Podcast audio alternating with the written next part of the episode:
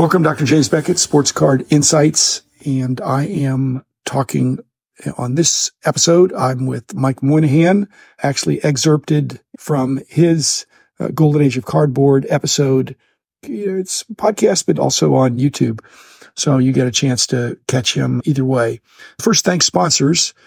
Beckett Media, Beckett Grading, Beckett Authentication, COMC.com, now connected to eBay in a more direct way. Burbank Sports Cards, now doing shows. Mike Stadium Sports Cards, now affiliated with the Triple Cards and Lawrence here in this area. Huggins and Scott, now a division of REA Auctions and Heritage Auctions, which just had its biggest year ever in 2020 Topps, now owned by Fanatics. Upper Deck doing a great job with hockey and many other things. And then Panini with a lot of my friends over there who are resolving uh, this complicated marketplace. So thanks sponsors.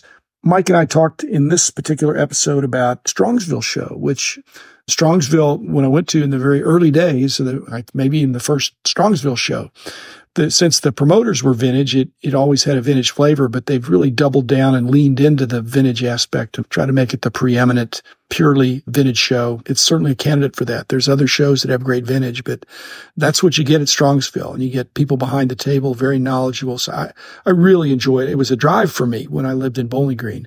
But since I've been in Texas, I'm sure I flew up there a bunch of times back in the 80s, in 90s maybe even, but not so much lately. And then we talked about grading. All these people that I excerpt, it doesn't mean don't listen to the main show. It means yes, listen to that, but I'm going to give you high points, and I hope that encourages you to subscribe to Mike's channel. He had Nat Turner on a couple weeks before he had me on. I had listened to it, and so I knew, and I have a lot of respect for Nat as a hobbyist who's uh, done well and really wants to make a difference in this hobby. And he, I think it's an industry, but it's also a hobby for him, and I think that's to his credit. So we talked about PSA and other graders, including BGS, and how I see things and how things might be. Thanks, Mike, for hosting me, and thanks everybody else for listening. And here's my conversation with Mike, led by Mike. Cleveland is the city that has strong, actually a suburb, but it, it's Strongsville. That is the premier vintage card show that really uh, has some level of requirement for display of vintage cards. And Cleveland is a very strong vintage presence. So you may find that at this national, a stronger vintage group again, all that is good. Have you been to Strongsville before? I used to go every year because it was so concentrated. It's an old school show. It was in an old Holiday Inn. Everybody had six foot tables and they had their stuff out there. It was strongly vintage. The original partners that started it all were vintage collectors. This year they've moved it. The Holiday Inn is there and that's where we're all staying, but they have an arena across the parking lot. They've moved the show there okay. to allow for more tables, more people. So that's encouraging that they have a demand yeah. that apparently is high enough. So I'm excited to go this year for the first time and check that experience out. I've become a more of a guy of experiences, right? I've, I want to go do things with the hobby, go to Burbank, go to Strongsville. I can go to a Dallas show whenever I want every couple of months. And that's the old hat. Do you have some concern that when you go to the Dallas show, it's every 10th table or so has something that will pique your interest? You go to Strongsville, every table is going to be worthy, pretty much every table is going to be worthy of you checking it out. And back in the early days when I went, not everybody had showcase. They had stacks of cards and an right. array of interesting stuff that was old and eclectic. So I think you're going to have a great time there. Um, stoked. I've already mentally prepared myself to not be able to see everything. You never do anyway, but just it, you're right. In Dallas, it's easier to just skip a bunch of tables that you instantly look at and they don't appeal to your hobby interests. You don't need modern basketball or soccer or whatever it is. It, it'll be a challenge to get through it as best I can. I want to be social. There's a lot of people I know going to Strongsville this year. It's become like Dallas was early after the pandemic where everybody wanted to come to Dallas the Strongsville show this year feels like the people that I hang with, the vintage crowd, they want to go to Strongsville this year. We're making it a hey everybody, let's go to Vent, let's go to Strongsville. And you're talking about one side of the table, but on the other side of the table, the the vendors, the dealers, every one of them, Mike, is a potential future friend for you because they're going to be kindred spirits. I mean, I suppose some of them will be younger, a bunch will be older, But it's the way it was in the old days. They, these were the veteran collectors that were selling their dupes. These weren't cards they picked up they don't know anything about. No, these are lovingly uh, handled, and some of them are in nice shape too. But the, these are dealers selling their trade in sales stock. And consequently, they can be way more open to trading, which I would encourage you to consider that. Okay. I got to find some stuff to trade.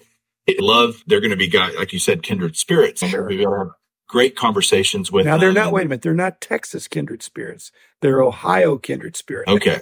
so that don't play your Texas Ranger stuff on them. Just say they're old school baseball. Cleveland is really an original baseball town. They're coming from around Ohio and other places too. But Ohio is a great state for older collections. So I need to talk Nap Lajoie and That's You going know. back maybe a little farther than you need to, but how about Larry Doby, Satchel Paige, yep, Bob Lemon, Bob Feller. yep. I can talk that talk. 54 Indians. Just channel your 54 Indians. 54, 49 Indians. One of the greatest regular seasons of all time. Yeah. I don't know if you got to listen to my conversation with Nat Turner, I thought you did an excellent job. and he was quite candid. And we talked a lot. We talked way more off the air afterwards than we did even for the episode. He was incredibly generous with his time because we found a connection. We both like the same kind of cards, and we're sitting there showing cards to each other after just, hey, look at this, look at this. And of course, he is, I have the same card just in a much lower grade or whatever, but it's similar. It's still kindred spirits there too. I, I think PSA has nowhere to go but continue to grow honestly, because grading's not going anywhere overall. I think the overall pie is going to keep getting bigger, of which PSA will get their part, SGC, Beckett will get their parts, etc. Where do you see the grading world going? It's going to shrink or grow, Mike. I will say this. It's hard to imagine this right now, but it's not a simple matter to stay on top because then everybody's shooting for you. What I love about Nat is that he's tuned in because he's a customer. He understands the industry. And so I think they're in good hands, but every other grading company is setting their sights on, I want some of their pie. What PSA's done right is that they've expanded. They've figured out a way as an industry volume leader to train and hire additional staff that can grade and populate other offices in remote locations.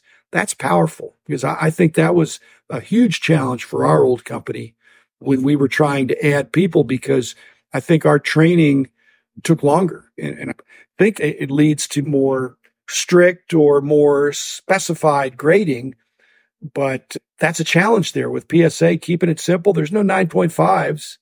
That's just one less thing to worry about. And so next thing you know, they've got multiple offices opening up new markets in different continents. By being in multiple locations, not only can you handle more cards and increase your volume, whether it's here or overseas, but you also have a new pool of workers to choose from. And I think that's always the biggest challenge is finding the right people for the is. job Yeah. in a certain geographic area. If you pigeonhole yourself, you are stuck almost and it, you can only grow so big, right? Was that your biggest challenge? Let me answer during- that in a different way. I don't think it was my challenge. My mindset, we built a big headquarters building and I wanted to fill it up. And it, it we actually built more than we needed. So I didn't think we'd need more people. And we never really did fill it up because the, the industry peaked at that point. But I wanted to create the esprit de corps and the team orientation of all of our employees. We had a couple of work from home kind of situations, but mainly it was people coming in, being at the office, the camaraderie. We had a basketball court in the middle of our building and all that stuff. So I really felt like that was part of the esprit de corps. And so to have another location on the West Coast or the East Coast or in Asia was not something I didn't really want to do it. I wanted to make it work so that the cards were coming into Dallas. I did an episode about grading logistics and I realized the logistics of grading, we spent time making sure our system and processes were airtight once the cards got in the building. There's lots of cameras, a lot of uh, checks and balances. But until it gets into the building or after it leaves the building, some bad things could happen. That was my, not pessimism, but probably realism that if we have an office in New Jersey or in uh, Los Angeles, that's another opportunity for transit and you can insure it. But people don't want an insurance settlement when you lose their grail card. yeah, they want the card. They want the card. Yep, I've had that happen more times than I wish to express out loud. that I no, I just want the card. It, it, can be even as simple. I buy something on eBay and it doesn't get to me for any number of reasons through the wonderful USPS or whatever. And uh, give me a refund. But I'm like, no, I wanted the card. I bought it because I wanted the card. That happens sadly occasionally. And that's just part of it. But I love that you built that. And I see your challenges with being in multiple locations and having to deal with the logistical. See, that part of it, I was risk averse. And yeah. Nat Turner being a different generation and an entrepreneur to a much higher degree than what I was, saying this is a challenge that we can meet. This is part of scaling a business with a couple more zeros on it, or at least one more zero, let's say. But we had a sufficient, very nice business. I'm not complaining about that, but I didn't want to 10x my business and I didn't need to. I liked it that the employees all knew each other. There wasn't like somebody working some other place that we'd ever met them or something. We'd have a holiday party and you knew the people's family and spouses and kids and stuff. To me, if Nat wants his vision to come to reality, you got to silo the country. You got to take West Coast and mid and, and you go, all right, we have the, a Dallas office. They don't yet, or a Kansas City office, somewhere in the middle of the country, Chicago you basically draw little lines and say everybody that's sending cards sends them here. You don't send them all to California and then have to ship them all over to these places. That doesn't make any logistical sense. I agree. Shipping them to one location and then farming them out to the different, let's call them satellite grading facilities would be perilous at a minimum. I'm not just saying that because I, I wasn't going to have them send it here and then we were going to send it somewhere. They would have sent it somewhere, but they would be sending it to a group that we had less oversight about or, gotcha. or other things could go wrong. So yeah, I, I probably was a little risk averse. We were growing fast enough. I wasn't thinking, oh, we're stagnant. We weren't stagnant. We were growing. Especially the grading was growing for uh, the time I was there, and it was a wonderful business. But there are problems with it because people really care about their cards, and very minute, very small differences. They could say, This is not the card I sent in. They don't necessarily have a high res photo of when they sent it. Could have been damaged in the mail. If it would have been damaged inside our building, we would have captured that. And right. we had no reason to not report that. But so Nat's overall, on a different Nat's on a different scale. He's thinking really big. It's not a winner take all business where only one grading company will be in business, but there's network effects.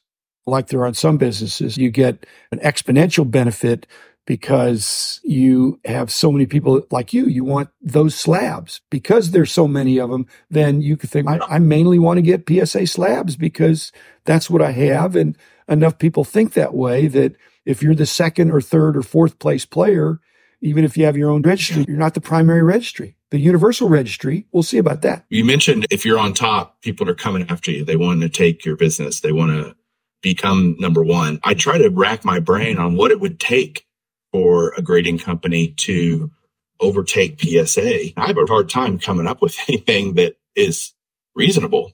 I don't. You don't? I, what it take? I'm not going to say. Oh, because I want my old company to do it, but I have an idea. Nothing well, is ever in cement in this industry, even rookie cards.